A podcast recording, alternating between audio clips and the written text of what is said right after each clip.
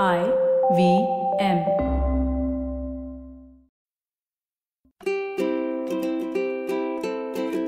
Hello and welcome to the Habit Coach Podcast, the bite sized podcast filled with quick and easy actionable habits.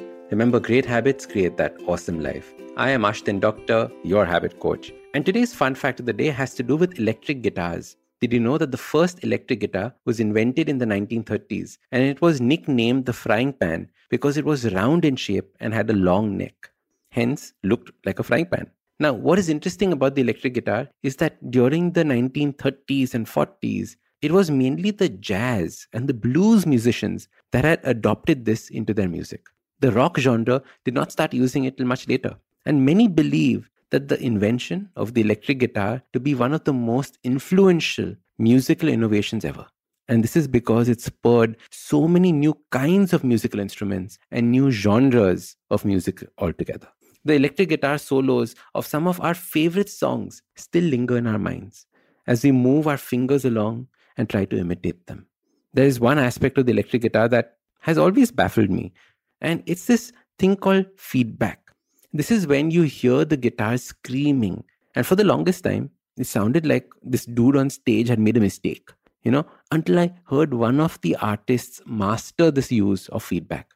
And he continued to play the whole song using it. Basically, what happens is that the guitar is placed next to the speaker. The volume is turned up, so the speaker begins to move a lot of air. The air, in turn, moves the strings of the guitar, making the guitar continue to play. And it forms a loop. The speaker plays the guitar, the guitar plays the speaker. Some artists master this technique by placing stickers on the floor with regards to where they should be standing to get what kind of note from the speaker. Now, what I find the most interesting about this feedback is that it forms a loop. The guitar has to enter the zone of the speaker and literally ask for the feedback.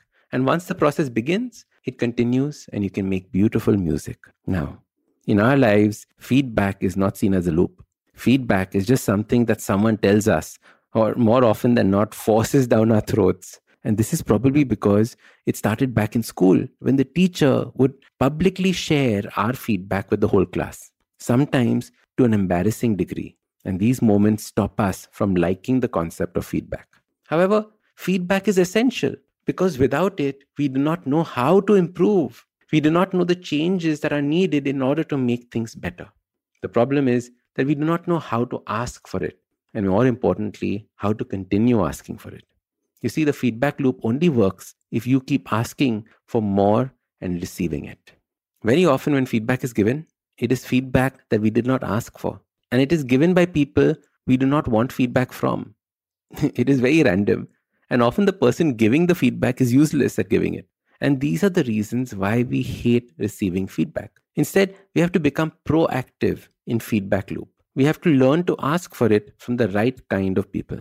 And the right kind of people are those who have some experience with what we are trying to achieve. The right kind of people are the consumers that you're trying to reach. For example, my podcast, the right people are the hardcore listeners like you. The right people are those who've been making podcasts for the last 10 years. The wrong people are those that have just heard my podcast for five minutes, or that auntie at a wedding, or that all knowing uncle who just wants to give some gyan, you know, random advice. So identify the right people and then ask them for actionable feedback. Do not ask, so what did you think of the podcast? Or did you like the podcast? Because you will get feedback that you have no idea what to do with. What do you do with it was good, beta, it was bad? How do you use that feedback? Instead, ask these three questions. Give me three things you liked about the podcast. Then ask, tell me three things you did not like about the podcast.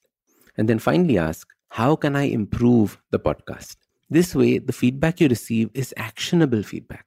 So, your super simple habit to grow starts by asking for feedback. You do this by identifying the right person to give you feedback and then learning to ask these three specific questions three things you liked, three things you disliked, and how can I improve? Do this often and regularly, and you will see yourself grow. Just like the guitar player who knows how to make beautiful music using the speaker and its feedback, so can you become an artist in getting or receiving feedback. Usually in a podcast, it's me who speaks to you and you who listens. But I've been seeing your comments and it's time. It's me listening to you. Following the overwhelming success of this podcast, the good folks at IVM Podcast Network have decided to come up with a Kannada adaptation of the show for those who prefer listening to it in that language. Do make sure you let your Kannada speaking friends know about this as well. So start these habits and share with us your progress using the hashtag TheHabitCoach. If you like this podcast, don't forget to check out other interesting podcasts on the IVM network. You can listen to us on the IVM Podcast app or ivmpodcast.com. You can also follow us on social media. We are at IVM Podcasts on Twitter and Instagram. If you want to reach out to me, I am Ashdin Doc on Twitter and Instagram.